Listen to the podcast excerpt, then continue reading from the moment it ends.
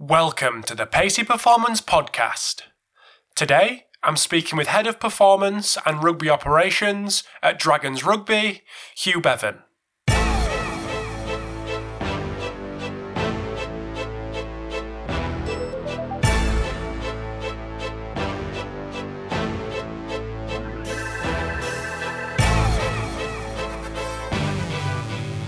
Thanks for tuning in to episode 159 of the Pacey Performance Podcast. So, as I've just said, um, we have Hugh Bevan on the podcast, who is coming from Dragons Rugby.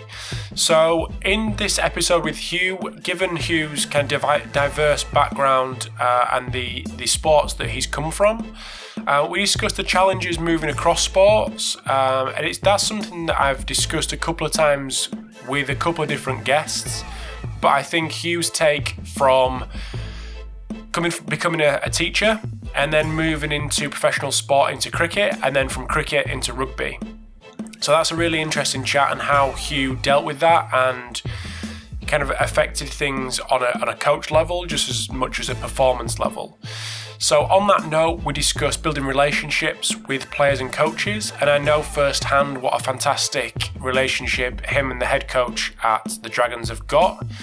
Um, and we also discuss uh, use, utilizing GPS uh, and a couple of the things that the Dragons are doing, um, which may be quite similar to, to other other um, other sports, and a couple of the definitions that, that Hugh gives um, may be quite familiar to people, but it's just nice to hear what kind of things these guys are doing. There'll be something in there that is uh, maybe slightly different to what you're doing, or uh, maybe just give you another couple of ideas on um, on how to implement things, especially that delivery to coaches. As a young S&C, I would have I would have been more inclined to go and tell them what they needed rather than speaking to them about what it was they wanted and then trying to develop that. So I think if you try and impose something, it, it can be quite difficult unless unless it works immediately.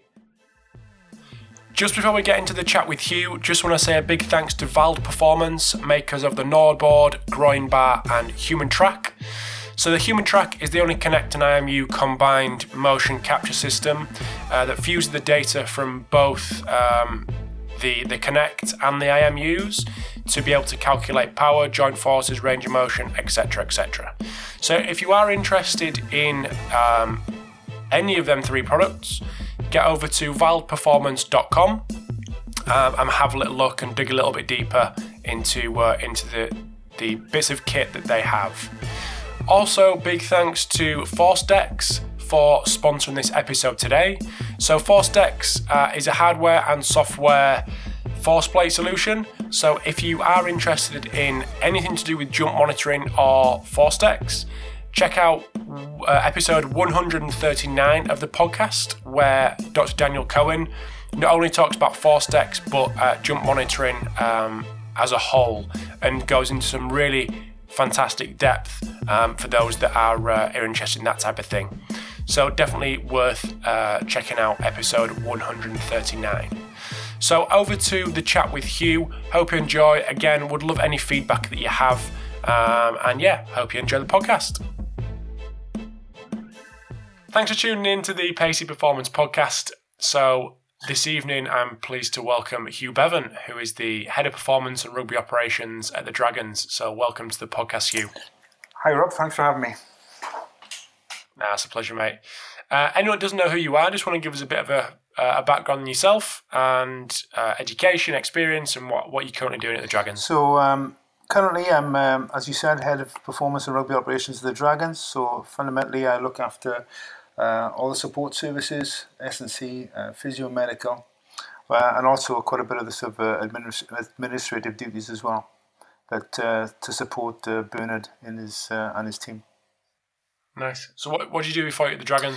So prior to, I've been at the Dragons now for this is my fourth year. Prior to that, I was uh, uh, S&C with the England cricket team. I was with them for six years, which was so coincided fortunately with a sort of a very successful period during uh, uh, for England cricket. Uh, prior to that, I was head of strength and conditioning at the Ospreys. Again, I was there for five years or so. Uh, previous to that, I was at Bridgend Rugby Club and Cardiff Rugby Club as S&C. I worked also at uh, Glamorgan Cricket Club, and then prior to that, I was uh, I was a physical ed- uh, teacher of physical education for ten years, uh, having completed a degree at uh, what was then uh, South Glamorgan Institute of Higher Education. What did the how did the first kind of 10 years as a teacher help you along the way? What happened after that, going into high performance sport? I think uh, being a teacher of physical education, particularly in a sort of a Valleys Comprehensive School, uh, taught me a huge amount uh, in terms of uh, building relationships with people um, and just give me a general grounding in sort of working with people in general. Uh, I think I, I would recommend it as a, as a as a means of developing your skills to have to sort of deal with 30 or 40 um, teenage children and, and, and get them to engage in what you're trying to deliver. I think it's a really good, really good means of developing your coaching practice. Mm-hmm. We had uh, Kelvin Giles on the podcast quite well, pretty over a year ago now, but he obviously came through as a teacher um, and has some very interesting thoughts on on what that did for him, which I guess is mm. pretty similar to you. If you can deal with 30 teenage kids. You're dealing with kids a lot of the time anyway in high performance sports, so it, it gives you good grounding. Yeah, absolutely. I think it comes with a sort of range of skills that are really transferable. And there's lots to talk about transferable skills, but you're faced with uh, a different challenge every day, and every every lesson almost you can be faced with a different challenge with a different set of circumstances. Uh, pupils with a range of different needs, and being able to sort of um, cater for those needs and ensure everybody gets uh, something positive about the experience is uh, is is is a real challenge, and it's something that uh, does give you a good grounding, I believe. Mm-hmm. So I just want to talk to you a little bit about that transition from cricket to rugby. Um, yeah. Obviously, from cricket, probably a sport that's um, not known for its kind of adoption to mm. traditional kind of strength training to a, a, yeah. a, obviously rugby that 100% is. You just want to talk to us yeah. a little bit about how you managed that transition and, and, and what a transition was like? Well, it was um, obviously I started off in, in rugby, and when I when I was my first role in S&C, it was uh, at Cardiff Rugby Club, and I worked with a lady there called Jane James, whose husband was uh, Steve James, who was captain of the Glamorgan cricket team, uh, and he he was sort of um, quite innovative at the time, I suppose. He was uh, he, he approached me to go and do some um, conditioning work with with uh, the Glamorgan side at the time, and, and I did that on a sort of um, part time basis, if you like, uh, for about six years, and uh, I really enjoyed it. They were a great great group of uh, players who were very keen to learn and uh, were keen to try new things, and they were they were. It was quite an easy sell with them actually because um, the the um, uh, environment that Steve and John Derrick, the late John Derrick, had created was one where they were, they were very keen to improve in any any way they could. Uh, now later on, when I became uh, when I started work with the England cricket team, I had obviously had then had uh, a lot of experience in, in rugby. Uh, I started actually with uh, age group cricketers, and again it was pretty straightforward in terms of in terms of um, they were open to me saying, "Well, if you do this, you're going to be a, become a better player." Uh, my first actual, my first engagement actually with the England team was uh, to take six fast bowlers to uh, a camp in Florida, and it was, and a purely an S&C camp, and it was, it was all about developing their their athletic abilities. So there was a, there was a quite a strong group in there. There was people like uh, Chris Jordan, Jade Dernbach, uh, Chris Woakes, a guy called Jonathan Clare. And Maurice Chambers, who, who, were there with me. And they, again, it was um, they were all really sort of um, they understood why we were going, and they bought into it 100%. And it was it was very very straightforward. Uh, when I actually then got the job with the England senior team, um, it was slightly more difficult because there was people there who were who were already well established, um, world class players, and some of them were uh, already engaged in uh, a um, uh, conditioning program or were engaged in the value of conditioning, and some of them, let's say, weren't so much. So I, I had to find figure a way to try and engage all of those people in a program and sell to them the the benefits of strength and conditioning uh, in terms of uh, improving their cricket performance. You know, and, and that's some some of those people were easy to convince, and others less so. And I think uh, cricket as a sport still has some very um, traditional beliefs uh, amongst some coaches and amongst some uh, senior figures. And I think that's it's an ongoing. That whilst the majority, you would say now, are, are uh, convinced about the benefits of uh, strength and conditioning, there are still some people who perhaps are less convinced and you hear quite frequently hear people talking about being well to get fit for bowling you need the bowl and this sort of thing and don't and dismiss any other form of training as uh, unnecessary and even uh, even potentially detrimental. So in terms of selling that I, I it was quite a difficult challenge for me because when you move from rugby you think uh, where you're in an environment where it's not very difficult really to get people to want to be bigger and stronger because they know there's a direct relationship between that and improving performance. Whereas cricket, that isn't necessarily the case. So for a while, I just sort of um, observed uh, what they were doing, um, tried to add value where I could, and what I built a strong relationship with um, the uh, fielding coach at the time, a, guy called Richard Halsall, uh, again, a former PE teacher and, and sort of uh, rugby player. And uh, I thought the, the, the most, uh, the easiest way, I suppose, to convince the guys uh, that improving their S&C, will, uh, improving their strength and condition will actually um, benefit their performance was through developing them athletically and then enhancing their fielding. So I tied up with Richard quite a bit. we worked on drills and activities uh, that would a uh, develop them athletically and b develop their their actual specific fielding skills. And then once we started talking about speed and power, there was a window there of opportunity for me to get in and say, okay, well, if we really want to develop our, our um, speed and power, we need to start sort of looking at a structured strength training program and so on.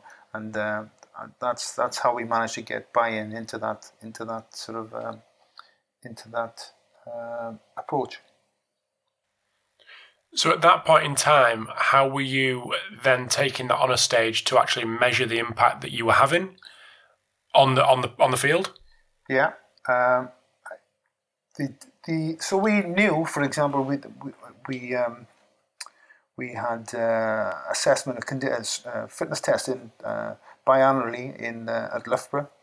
Uh, we changed the focus of the of the testing because um, my strong belief is if you measure something, people will improve. So if they think they're going to be measured it, they don't want everybody. They're competitive by nature, so what you measure is what you, is what you're improving. So traditionally, con, uh, strength conditioning for um, cricket was a massive focus around endurance and in particular the bleep test. So that was fundamentally what the players prepared themselves for was to score well on the bleep test. So what we did there, we, we changed that slightly to give it a bit more balanced balanced approach. We included sort of um, uh, some fundamental tests in terms of uh, body composition.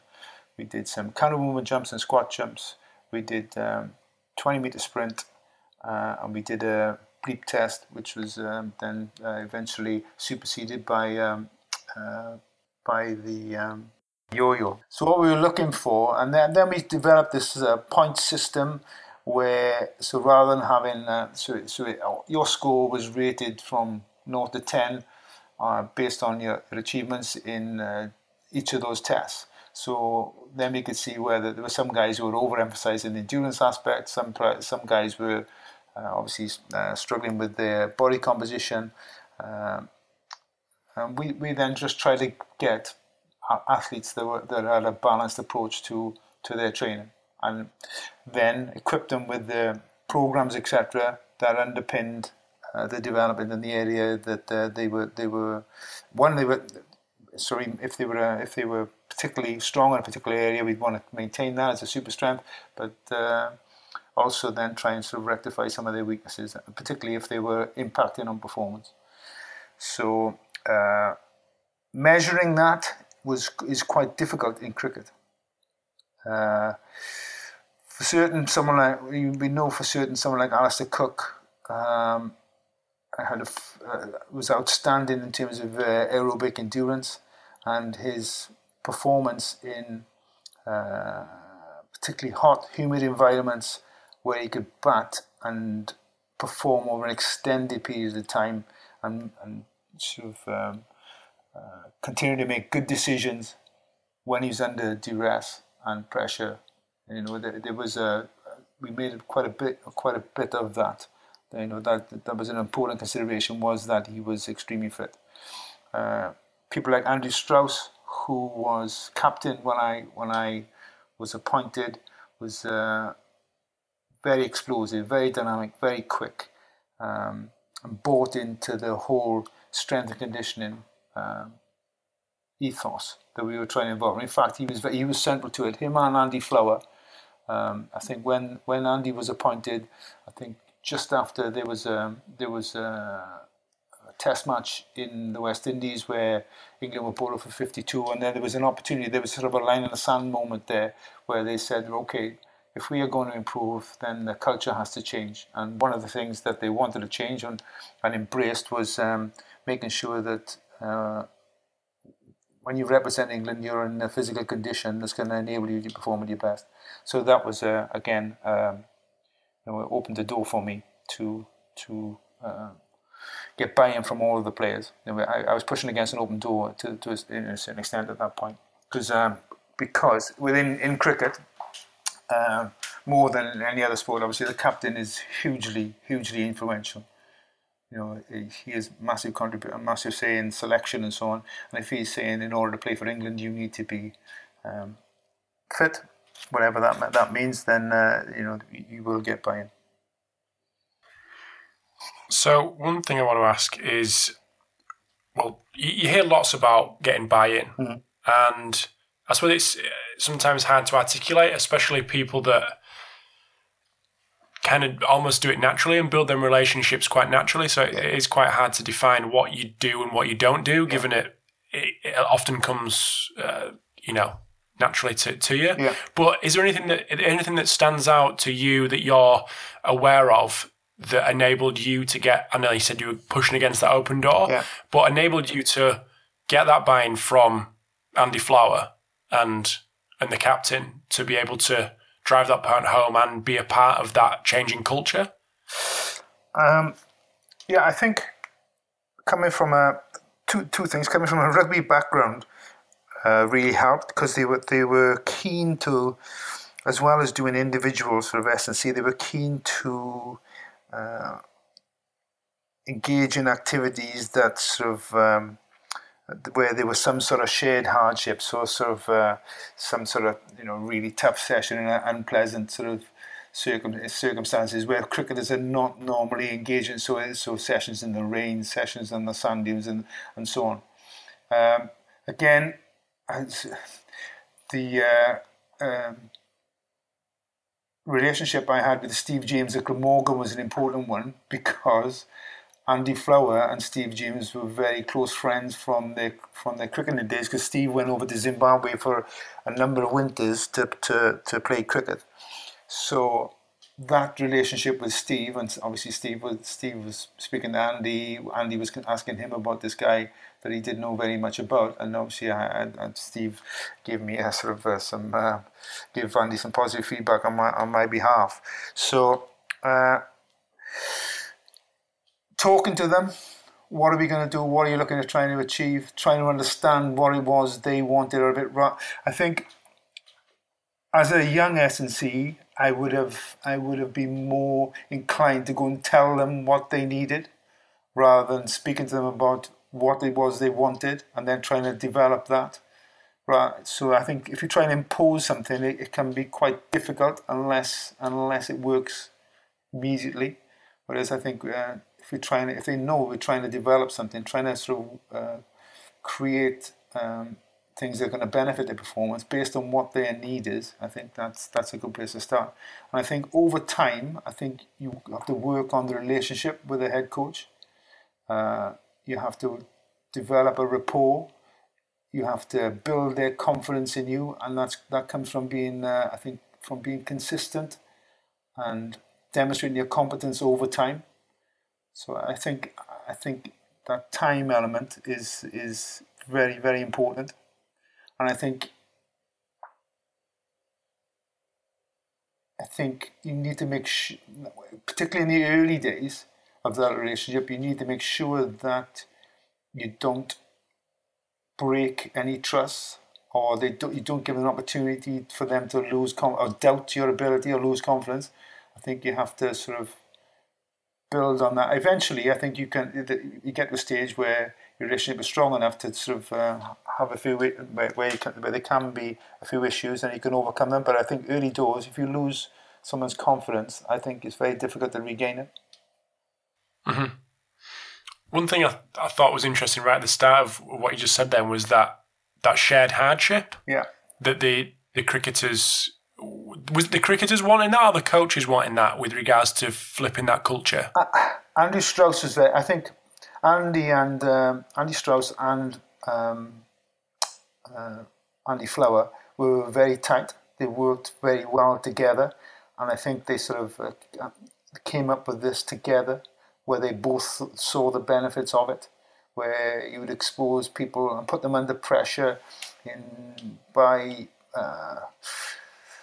Uh, fatiguing them like prior to batting sessions. So it's very difficult to simulate test match conditions in a net or uh, so they so we do sessions to put them under pressure, to expose them to some sort of uh, uh, conditioning activity, and then put them into the into the net. So they were in a, they were having to make Andy's Andy Flower's big thing was making decisions under pressure.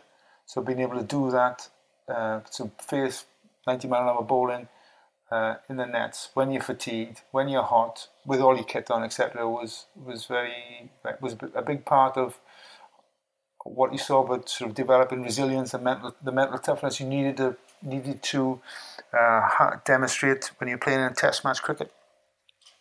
Mm-hmm. Uh, and Did, sorry, and the shared hardship thing was was about um, so the culture of the team more than anything, so that so that um, as you say, I think I think there was a suggestion that cricketers in general, or and particularly the sort of England cricketers, were a little s- softer on the edges. I don't agree with that necessarily, because I, I you know I saw them um, succeed in, in the most strenuous circumstances, but the perception was that, and I think building a culture where they were they, they were it was tough, it was difficult, but they'd all been through those difficult uh, sessions together uh, created a, a, bond amongst them that uh, that that did uh, stand mm-hmm. us in good stead. And the results proved that it worked, I guess. But, yeah, they, yeah. Well, they did. My first my first test match. Um, funny enough, was uh, a home test match in Cardiff. So I I, I, I walked to work. So I, I, live I live about 200 meters away from the from the ground. So my first test match was that uh, test match uh, where uh, uh Monty Panesar and um, Jamie Anderson sort of batted out 10 overs at the end of the game to save the game.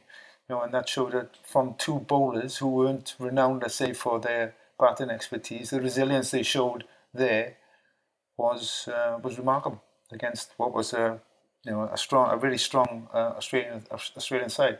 And then subsequently going out to Australia, which is when uh, after a period of time where we had had had an opportunity to sort of do more work on this uh, on the strength and conditioning side of things, but also on the shared hardship process, was, um, you know, was uh, to win out there for the first time. I think it was in 28 years or whatever.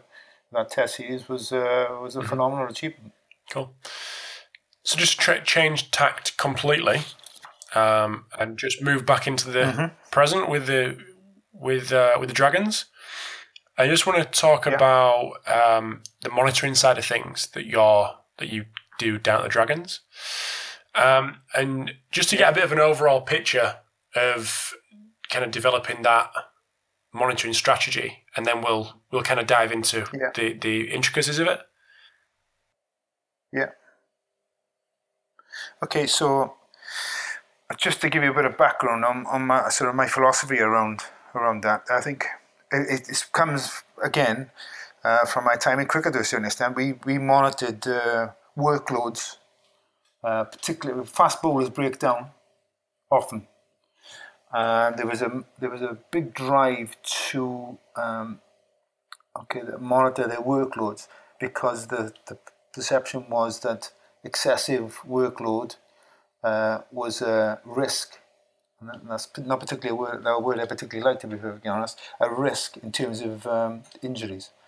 And so the, they imposed a monitoring uh, program in order to uh, prevent injuries as an as a, as a injury prevention mechanism. So, uh, having recorded those uh, workloads over a number of years with the, the senior team, um, there were there were a few observations that I, that I had. And one is what we can't can't at an elite level. I don't think the the focus should be on injury prevention. I think injury prevention is part of the process, but the overall thing is should be the overall focus should be an improved performance. So we need to look at what it is these guys need to deliver at the elite level where they are currently, what the workloads are currently, and how we get from where we are now from to where we need to be safely, and work on a plan to do that. And that's the sort of principle we apply at the at at the Dragons as well, and it sort of, sort of coincides with. Uh, a lot of the thing, a lot of the work that Tim Gabbett has done since, and he initially started in cricket and so on. Uh, but we tend to look at um, the worst case scenario that we are presented with in a game. So, for example, we played out in um, played out in uh, Connacht uh, last season. We kicked the ball off, and there was a five-minute continuous passage of play. So that for us is the sort of most extreme in terms of uh, in terms of um, uh, workload in a block of time that we can be presented with. So what we try and do is um, look at what it is you do within those passages of play, and then try and prepare the players accordingly. So rather than having an, a sort of focusing, we do fo- we do record the average across the session and so on, but in terms of intensity. But in terms of, uh, uh, we also look at sorry the um, phases of play, the phases we uh, phases of um, work during training, and make sure that those phases replicate. When we're working in those phases, we are replicating the demands of the game. And that's, uh, we get feedback on that on a sort of uh, individual basis on, uh, for each session uh, and um, uh, throughout the week.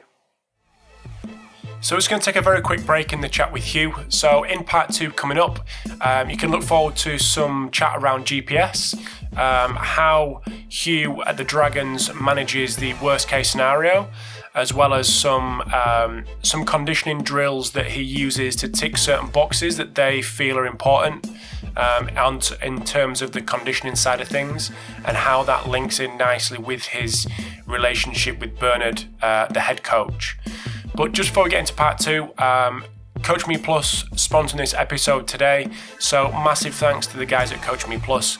Um, Coach Me Plus is an athlete management platform um, that you can have a little look and dig a little bit deeper into at coachmeplus.com. So big thanks to them guys. So over to part two with Hugh. Hope you enjoy. Again, I would love your feedback, um, and I will speak to you soon. So that worst case scenario is that that's a five minute block in a game, or is it? Well, what, what we t- what so far the, the worst case we've had of a continuous passage play is five minutes. So we've looked at typically how many phases there are in a game, uh, you and how many phases there are between 0 and 30 seconds, 30 and 60 seconds, 60 and 90 seconds, then 90 seconds plus. So the five minute passage of play is a, was a real outlier. So what we tend to do is to go maybe two or three minute blocks with minute recovery and then and then try and replicate that, uh, repeat that. Sorry. So you're looking to hit the intensities going above, over and above that worst case scenario. Are you looking at kind of okay, yeah. looking at percentages of, of that, depending on when, so, by the way. Yes. So so so if you look at typically uh, across uh, across a game, um, typically uh, players will run between six and eight kilometers. We also look at their high speed running loads, which again is another important important factor. When we come to come to training, what we were looking at previously was average across the whole session we thought we felt this was quite a while ago that we felt that that actually, that actually wasn't telling us very much. So what we looked at was the sort of, as I said, we had a breakdown in the number of phases, uh, phases between certain times in a game, and during the, during those phases of 90 seconds, two minutes, what is the what meters per second are the guys kept working at there, and then try and replicate that uh, in our training sessions. And obviously we uh, talked about. Um, uh, sort of get into sort of that intensity safely, we would sort of ramp that up over a period of time, over a, over a period of weeks. So it's also important that they're, they're able to sort of complete the session uh, and execute the skills that they are required to execute um, effectively. So once they get so fatigued that the skills are breaking down, uh, then I think that that's counterproductive. So you need to get the balance right between the make sure the intensity of the session is is high uh, and the duration is not so long that they're unable to perform uh, the skills they need to. I think done in that way, I think you get a double whammy. One, you get a, a conditioning effect, but also you get to develop your skills under pressure. So I think it, I think that's uh, I think you get a double whammy from a from a development skills aspect and from a conditioning mm-hmm. aspect. With that worst case scenario, are you looking at, at the team as a whole? Are you breaking that into units, like the worst case scenario for a certain group of players, certain position? It de- okay. Yeah, it depends. Depends. Depends on the uh, on the on the session we're doing. So if we're doing a, a team-based session, obviously um, within that you can, um, if you've got opposition in there, you can actually be very specific in terms of uh, replicating the demands of the game for each position and for each individual in, in each position. And we also look at developing. Um, uh, specific aspects again, particularly for our front five, where we try and incorporate um, uh, of the, the uh, Bernard's name for it is iSim, so it's iSimulate. So simulating um, sections of the game. So they where they would typically the front five would start the game with some form of isometric work. So there'd be a, a, a scrum or a line out with a drive, and then sort of adding into that blocks of running, try to replicate the movement patterns they're doing with some contact type work, so sort of down ups or hitting bags or uh, driving prowlers or so on, and then trying to replicate the work rest ratios they would have in a game, and then uh, and and then try and extend that for the period of time that they are actually operating on those in worst case scenario. The next thing we do is monitor how much speed work we do throughout the week and ensure that this replicates the demands the game places on each player from each position. For forwards, for example, this would mean that they work primarily on acceleration based work, sort of 10 to 20 meters, whereas for backs, and particularly outside backs, whereas for backs, we look at slightly longer distances, maybe 40 to 60 meters, where we're looking to achieve maximum velocities and replicate what they do in a game. The purpose of this is uh, twofold. One, we want to obviously improve performance, but also we believe that by running fast, there's a protective element to it as well. Thirdly, we monitor the total running volume the players do uh, across the week, and we know what this looks like from a four, five, and six day turnaround for each positional group. Based on this, we know whether we need to top certain players up or whether we need to reduce the volume. And it's also very useful when it comes to ensuring that the workload of players returning from injury is ramped up appropriately so they return to play in an optimal condition and also able to tolerate the demands of full training weeks. How how involved is Bernard? It sounds like he is involved in that, obviously in that physical aspect. But I'm guessing, given the chat that we had for the first 20 minutes, your relationship with him yeah. is good enough to be able to for him to get involved in your stuff and you to have an input into his stuff. Yeah, Yeah, oh, oh, absolutely. I think uh, Bernard is Bernard is coming in, and, he, and one of his uh, main focuses has been sort of uh, driving the culture, driving the standards, driving, and, and one of the one of his first one of the first lines he used, which uh, stuck with me, was uh, being world class, uh, being world class at working hard, which I thought was excellent because you know it doesn't take any skill. All that takes is the right attitude, and that's very much part of the Dragons culture now is is um, everybody works hard uh, and there's no excuse. There's no excuses. So um, we do discuss with the coaching staff uh, the types of activities we can include. Um, I think within any organization, I think you need to have for an effective team you need to have some role clarity, so people need to know what they're responsible for delivering and, and be um, accountable for delivering that. So the S&C team are, are responsible for delivering the appropriate uh, conditioning activities, and if they don't, if the players are not up to scratch, then, then they should be held accountable to it.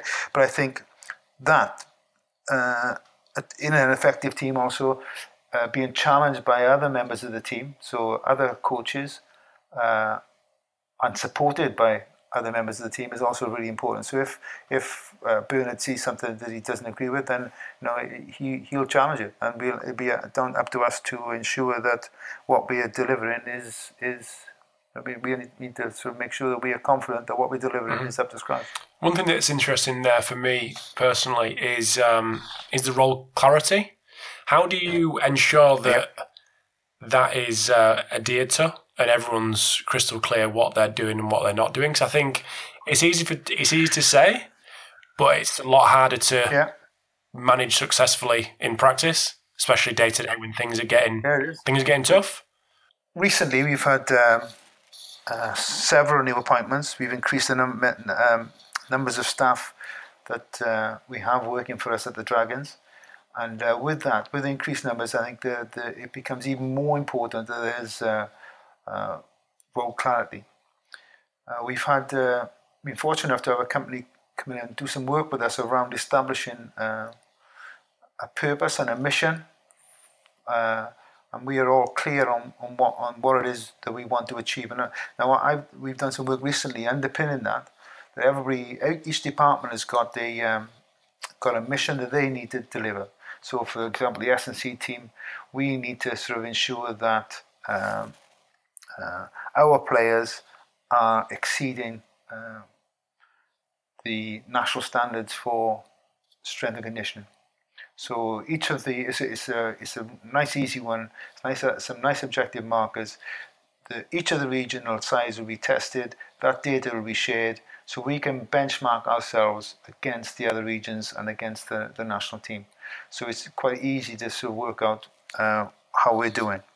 So, as I said, each of the departments will have a clear uh, mission, what it is they're responsible for delivering, and underpinning that, we've just done some work around. Okay, everybody in the in the uh, group has looked at. Okay, so within that, what is it that I'm responsible for delivering? So they've been involved in the process of describing, their, uh, doing their own job description, and those are just being collated uh, to make sure that there's uh, there's uh, clarity around everybody's clear on what their role is and also clear on everybody else's role is.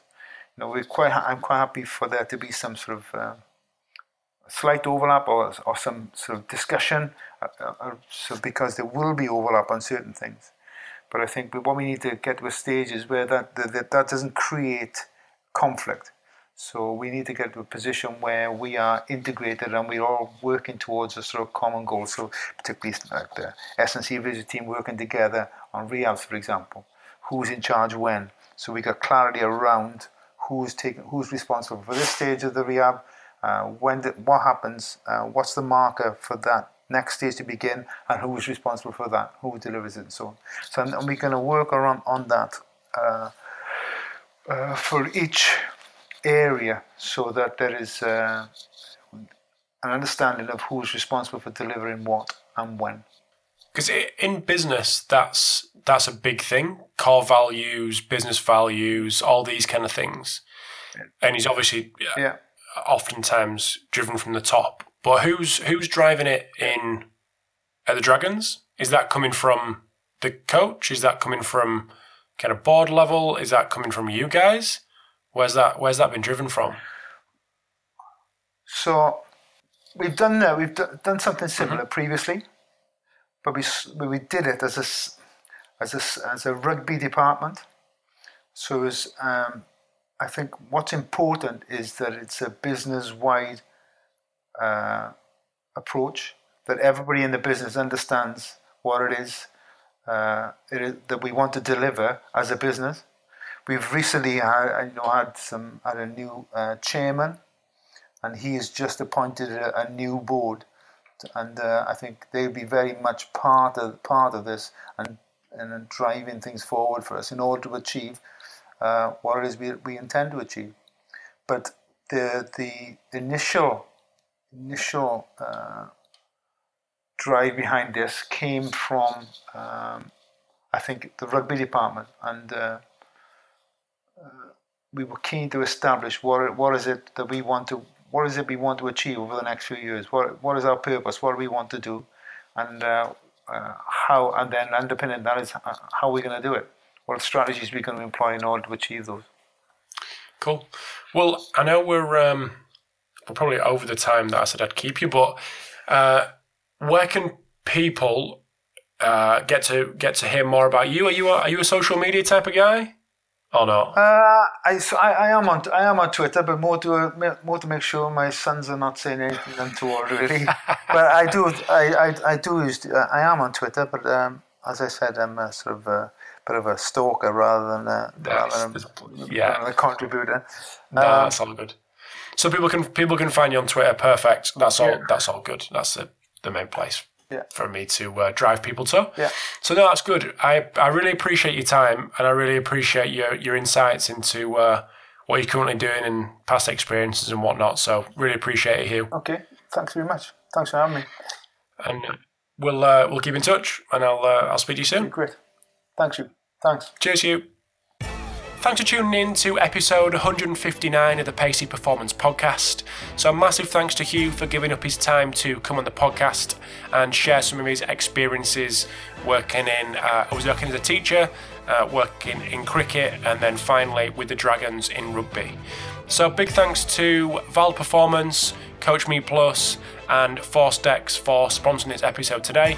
If it wasn't for them guys, the podcast could not run in its current form. So thanks for tuning in. Got some great guests coming up over the next couple of weeks, and a, couple, a couple that have been long awaited um, guys that I've been stalking to get on the podcast. So um, keep an eye out. So thanks for tuning in again, and I'll speak to you soon.